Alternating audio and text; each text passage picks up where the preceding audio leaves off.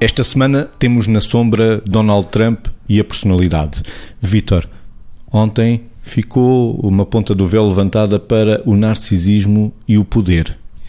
E aí é que está um dos riscos, não é? Porque se as personalidades narcísicas estiverem uh, a fazer coisas mais prosaicas, provavelmente a implicação do seu narcisismo pode ser menor. Mas também é verdade que também pode ser estatisticamente mais provável que personalidades narcísicas possam ascender a determinado tipo de lugares precisamente pelas características que já evocámos, que é esta capacidade encantatória de uma forma superficial, mas que em determinada altura consegue enganar o outro e consegue fazer com que os outros, de alguma forma, reconheçam naquela pessoa características que parece que precisam ter.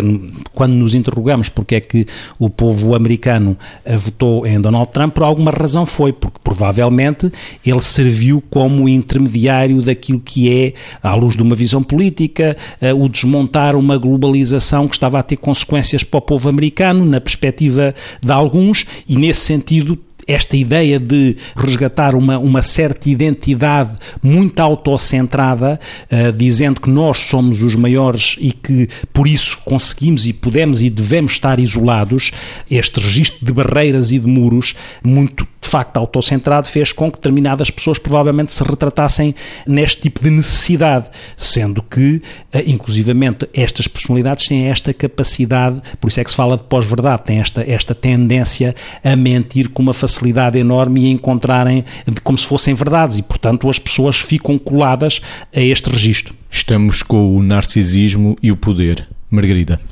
neste homem que de facto eh, não sabe sequer, eh, não tem sequer a consciência, ou seja, estamos a falar de um homem completamente primário, que não tem a consciência do impacto do uso do poder. Aliás, não tem esta consciência porque pela personalidade que tem também não a teria, mas uh, não tem a consciência do impacto e não sabe, digamos, flexibilizar as suas crenças. Ou seja, é um homem desinteressante ao limite, porque na sua ignorância narcísica considera que o que não sabe é o que sabe. Portanto, não, não tem a noção do não saber. E, portanto, não tem plano, não tem projeto, não tem visão de mundo, mas age como se tivesse. E, portanto, ao manipular, porque esta é a grande questão, é narcisismo e poder, há aqui um manancial manipulatório brutal que uh, pode ser extremamente destrutivo, até porque não nos podemos, não podemos ignorar que pelo lugar que ocupa,